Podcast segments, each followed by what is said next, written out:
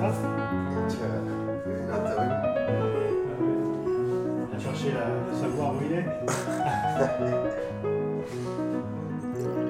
Tu parlais du côté euh, florentin. Et c'est vraiment au réveil. À la tienne. Donc à la, à la Meuse. Il faut savoir que euh, la Lorraine, c'est euh, arrive assez tardivement euh, dans le royaume de France. Ouais, une 10-15 ans avant la Révolution française, 15 ans avant la Révolution française. hein. Euh, d'ailleurs, c'est Louis XIV qui, euh, qui broye les remparts de, Bar-le-Duc. C'est pour ça que derrière, ils reconstruisent avec les, cailloux, ils reconstruisent la haute. Et euh, au final, ils virent le, le fameux duc de Bar, qui est remplacé par le roi de Pologne, qui n'avait jamais vu la Pologne de sa vie, mais qui s'appelle le roi Stanislas. En fait, euh, après la Révolution française, euh, il faut savoir comment les départements ont été faits. hein. Ils ont mis une grille, puis ils ont dit voilà, maintenant c'est les départements vont faire euh, dans le cadre de la grille. Sauf que ça n'existait pas. Les comtés qu'il y avait, les, ducs de Lorraine, duc de Bar et duc de Lorraine, c'est la même chose. En fait, c'était plutôt en, longitudinal plutôt qu'en vertical, en fait. Tout ce qui était Verdun, c'était l'évêché. Les ducs de Bar, ça allait jusque vers Toul, mais en, en- en- en allant pas plutôt sur Lunéville, tu vois. Ça, contournait Toul, euh, parce qu'il y avait pareil un évê- l'évêché de Toul, du- le Toulois. Euh, et puis ça allait jusqu'en Haute-Marne, une bonne partie du nord de la Haute-Marne. Et d'ailleurs, tu retrouves au niveau architecture euh, du coin de Neufchâteau, tu vois. C'est, tu retrouves. Mais même moi qui ai beaucoup fait de, de- de triage de semences, Mhm. dans l'attitude des gens, euh, dans, la façon d'être, euh, d'ailleurs c'est incroyable. Tu t'aurais pu délimiter l'ancien duché de Lorraine. Quand on parle de culture commune, ah, il n'y a rien de plus commun de culture à 100 km d'écart, surtout euh, post-révolution française, quoi. Mais, parce que tout le monde euh, parle français. hein.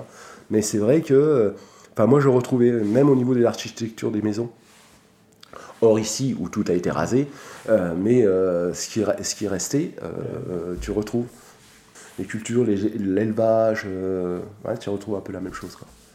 Tu retrouves un peu la même chose. On peut pas tout te raconter non plus, mais j'ai retrouvé des vignes dans les arbres. Il y a du blanc et du rouge rosé. Tout ce que je sais, c'est que c'est pas de l'hybride. Donc ça, c'est une chose, parce que c'est ça le problème.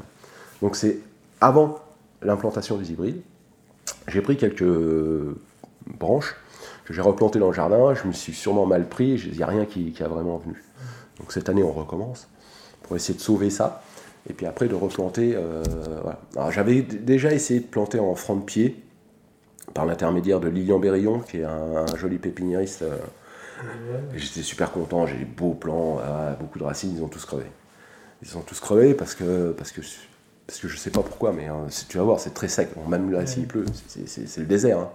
C'est euh, c'est très méditerranéen. hein, euh, Il y a des genévriers, c'est très euh, pelé comme, vignoble. Donc c'est difficile de faire pousser les choses. Si tu veux, en ayant moins de 10% de- d'argile, je me suis dit qu'il était possible de travailler sur un vignoble franc de pied. Après, pas d'autorisation de plantation, enfin beaucoup de contraintes. Je me suis dit, on va pas en mettre une couche. Quoi. On est dans les sélections massales. Bah, J'ai travaillé avec Lilian, avec euh, Évinger, un petit peu avec Guillaume. Les petits méliers, euh, c'est avec un, un- Je me souviens plus de son nom, mais avec un, pépiniériste de Champagne. Et alors c'est pareil, les petits méliers. En Champagne, il y a un conservatoire de sept euh, clones différents. Sauf que as accès à, les pépiniéristes ont accès à un. Donc euh, même si tu voulais amener de la diversité sur des petits méliers, euh, tu ne pourrais pas. Donc euh, bon voilà, c'est tout, c'est, on fait avec. hein. En fait, ce qu'il faut, c'est poursuivre son chemin. Toi, tu sais ce que tu veux, tu vois à peu près où tu veux aller. Tu n'y arrives pas forcément, mais voilà, ce qui compte, c'est la route. Euh, On va voir on y va. Allez, hop.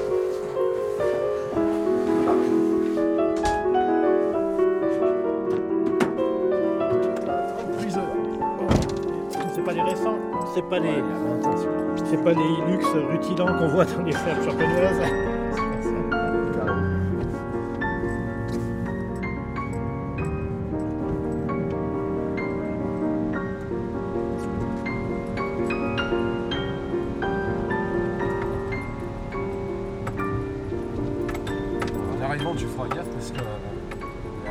Euh, je vois, je vois une seule parcelle qui est clôturée, c'est la tienne, c'est ça? Il y a un peu de bah, c'est agréable, ça va?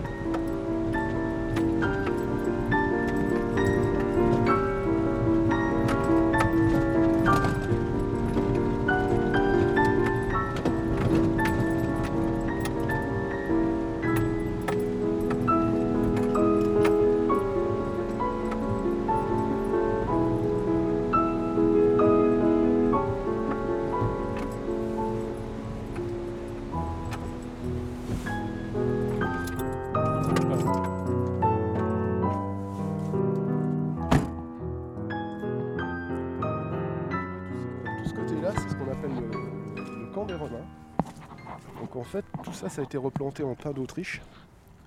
Alors ici, c'est euh, certains Parisiens vont, vont- vont connaître parce que c'est Alexandre Polmar qui a son élevage là. Il, il a une jolie boucherie à, à Paris où il, fait son, il a un élevage de bêtes là, juste au-dessus dans la colline. Mais toute cette colline-là, euh, ça a été replanté en pin noir d'Autriche parce que plus du tout exploitable par quoi que ce soit.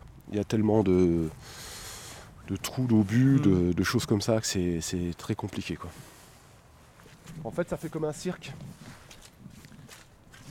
Toute cette partie-là qui est en bois, ce sont des bois privés euh, où il y a pas mal de truffes. Alors pas cette année parce que vu la sécheresse qu'il y a, mais il y a pas mal de truffes là. On a laissé la, une haie par exemple là pour bien se protéger du paysan qui est au-dessus. Ouais. Et on a toujours laissé euh, quelques arbres. euh. Je voulais pas avoir un- une, une mer de vigne. euh, voilà, je voulais que ce soit. Y ait quand même de- des arbres, des épines, un peu. euh. Des, prunelliers. Alors on, garde toujours un peu de cailloux parce que euh, pour mettre les filets, ça nous aide bien. Mais sinon, c'est plus cultivé depuis. euh, Enfin, ça a été cultivé pendant deux ans pour la plantation, puis après ça a été remis en herbe. Quoi.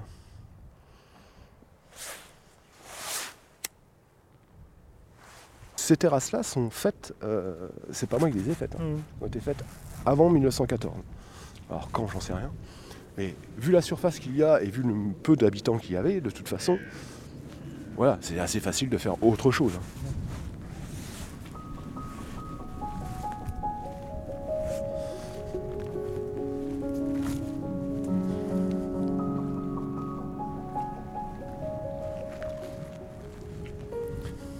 Je taille pas avant mars. Ouais. Vu en plus euh, les, euh, les conditions climatiques qu'on a eues, euh, j'ai bien peur que le printemps soit peut-être froid, avec des gelées assez tardives. Donc je vais essayer de tailler le plus tard possible. Fin mars. J'ai pas une grosse surface, donc je peux me le permettre. Ce coin-là, je trouve que. Enfin, ça dépend par où on le regarde. De l'autre côté, ça fait un peu estampe japonaise. Ah bah oui, c'est des arbres qui ont. euh, tu leur donnerais 10 ans et ils en ont peut-être 40. hein. Tellement c'est dur quoi. Ouais. Alors ici, euh, c'était déjà des, des cerisiers. Alors ça donne de la petite cerise, euh, ce qu'on appelle la cerise aigre. Qui, quand on attend qu'elle soit mûre, vraiment bien mûre, c'est super bon. Et puis on en fait de la, de la confiture ou alors de l'eau de vie. Quoi.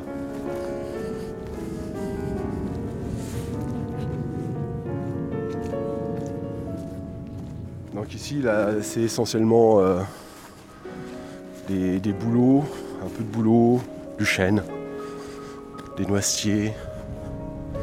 Euh, je connais pas toutes les essences, mais a pas mal d'essences. Des genévriers, beaucoup de genévriers.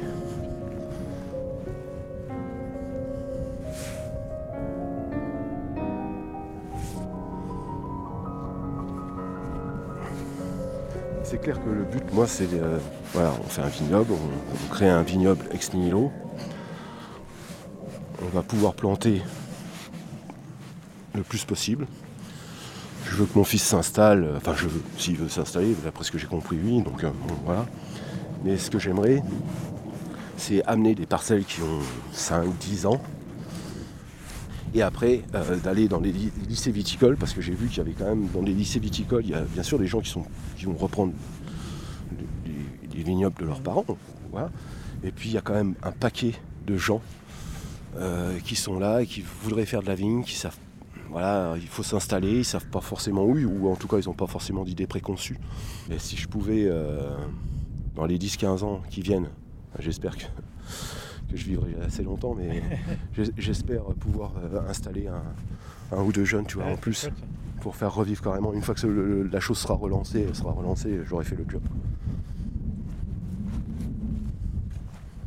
Bah ici, je, pratiquement toutes les plantes, je les trouve, sauf la prêle, où j'achète à Vincent, Vincent Masson.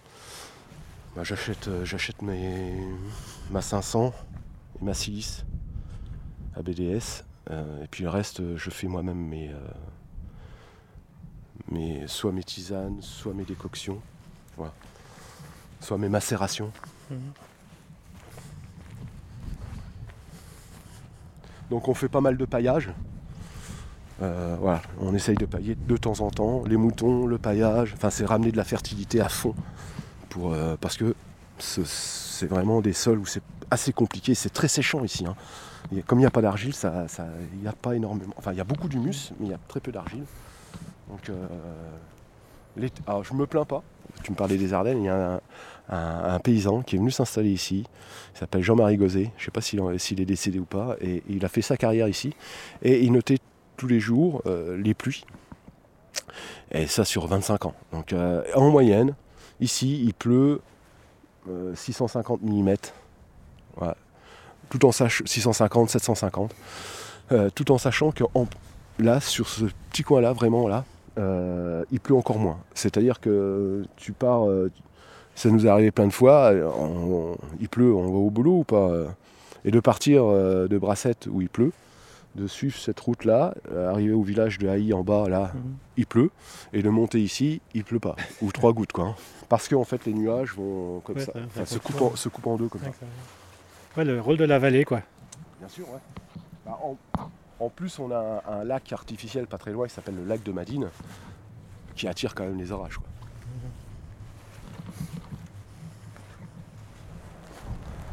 Donc ça, c'est euh, un reste de tout petit obus, tu vois. Ça on l'a Mhm. laissé. Reste de tout petit obus. Ah ouais. Et d'ailleurs, parce que j'ai fait venir une, une pelleteuse pour essayer d'un peu d'égaliser les choses, etc. Et, et le chauffeur de la pelleteuse euh, s'est fait enguirlander par son patron. Parce que quand le patron est arrivé, il dit, pourquoi t'as laissé le trou là? J'avais laissé un genévrier là-bas.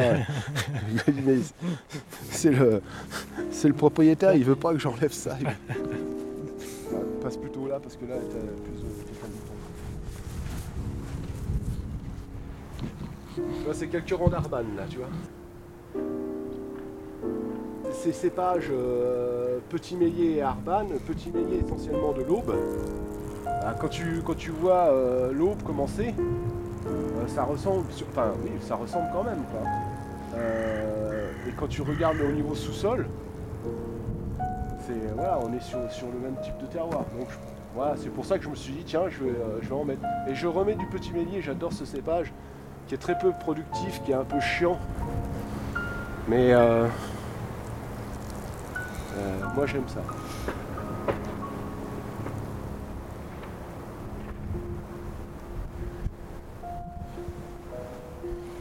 Petit Mélier, il fait des, des peaux épaisses Mhm.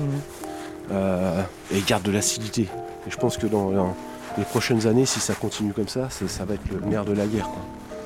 Euh, Il y a un moment, euh, il va falloir que le, Voilà, quand tu regardes en Bourgogne, enfin les gars commencent un peu à paniquer quoi, hein, Mhm. avec les pinots. hein.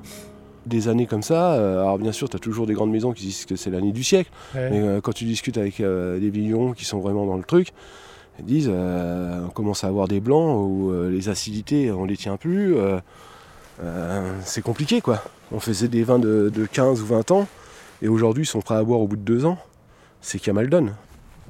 Et quand, quand tu vois ce qui se passe en Alsace, euh, où c'est pareil quoi. Euh, des maturités de dingue, euh, des acidités qui s'effondrent. Donc euh, il y a peut-être des choses à, à faire au niveau des cépages. Des cépages plus tardifs quoi. Il y en a même un ici, bah, Alexandre Polman, qui, qui voulait presque planter de la, de la syrah. Allez, admettons. Admettons que la syrah se, puisse se plaire. voilà. Déjà il n'y a qu'une côte rôtie. Hein. On va pas faire la même chose que dans le côte du Rhône. Il y a assez de vin je pense. Et puis, euh, quitte à planter un cépage comme ça, autant planter plutôt euh, de la mondeuse. Mais petit mélier, comme il a des peaux épaisses, je pense qu'on peut faire des jolies macérations par exemple avec ça. Ah. Je ne pas un ayatollah du non-travail du sol. Pour moi, peut-être que ça dépend des sols. Il y a des sols qui peut, qui, où le vigneron se dit il faut les travailler pendant tous les ans. Moi ici, je pense que ce serait bien de mettre un coup de griffe tous les 2-3 ans, tu vois, de temps en temps. Euh, parce que quand même, il faut, faut regarder. Enfin, quand tu discutes avec des gens qui étaient en, en labour, etc., puis tout d'un coup, ils se sont dit, mais non, on va travailler en. Enfin, non-travail du sol, généralement, enfin beaucoup. Au bout de 4-5 ans, marcher en arrière parce que parce que c'est la catastrophe au niveau des vignes, quoi. Moi, j'ai un peu la chance, c'est que ça a été planté et, et directement travaillé comme ça. Ce qui fait que la, la vigne n'a pas appris à, à se nourrir qu'en surface. Euh, il a fallu tout de suite qu'elle descende. Mais je pense que c'est pas plus mal de faire. Tu sais, c'est ce côté. euh, L'équilibre, rien de plus chiant qu'un équilibre. Euh, ou, à, ou à condition que ce soit un équilibre, mais qui, qui soit toujours tendancieux. C'est-à-dire qu'il aille un, un peu à gauche, un peu à droite, un peu en avant, un peu en arrière. Mais qui garde cet équilibre, mais qui puisse tourner. Pour moi, l'équilibre, c'est pas être statique. Euh, ouais, être statique, c'est autre chose que l'équilibre. L'équilibre, c'est, être sur le fil. Et, et c'est bien de temps en temps de faire un petit peu de bouleversement, que ce soit dans n'importe quoi. C'est bien d'avoir un, un petit coup d'épaule euh, pour, te, pour que tu sois pas à, à- à te reposer. euh, et, et sur le sol, je pense que de temps en temps, un petit bouleversement, pas, pas fort, vraiment, euh, mais une fois tous les trois ans peut-être, Ouais. j'en sais rien.